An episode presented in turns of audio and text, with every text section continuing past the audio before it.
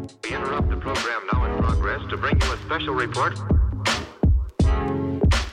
Here are the highlights this morning's news. From the WPGU News Desk, here's today's headlines on WPGU 1071 Champaign's Alternative. For WPGU News, I'm Lazar Richard Toth. It's Monday, August 1st, 2022. Due to limited supply, the Illinois Department of Public Health is prioritizing those at high risk to receive the monkeypox virus. Champaign Urbana Public Health has announced they will also be prioritizing those at high risk, including those who have had close physical contact with someone who was diagnosed.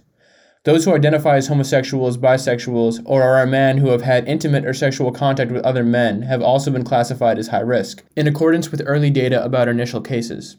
CUPHD has said that the risk of public infection is low, Spread through contact with bodily fluids or the sores that indicate infection, physical contact with a monkeypox rash is required to be exposed to the virus. Currently, Illinois is reporting 401 confirmed or probable cases of monkeypox virus. While quantities are limited, Champaign County does have the vaccine available. The Illinois Department of Public Health is offering free rapid COVID 19 antigen tests to eligible long term care facilities. Facilities that apply will receive a one time bulk shipment of tests. To receive the test, they must have a federal waiver that allows antigen testing, an order approved and signed by a medical professional, and must report any positive tests to the state. This comes in response to the recent rise of community transmission of COVID 19 within Illinois. According to the CDC, over 60 counties in Illinois have high levels of community transmission, including Champaign County. Eligible long term care facilities have until August 9th to apply. On Friday, the Pritzker administration announced plans to allocate the state funds received from a settlement with opioid companies towards Illinois treatment programs.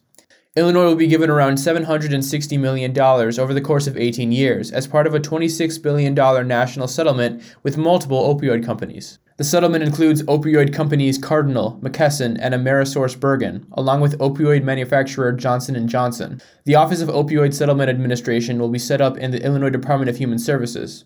IDHS Secretary Grace Hou says that most of the money will go towards funding opioid treatment programs in the state.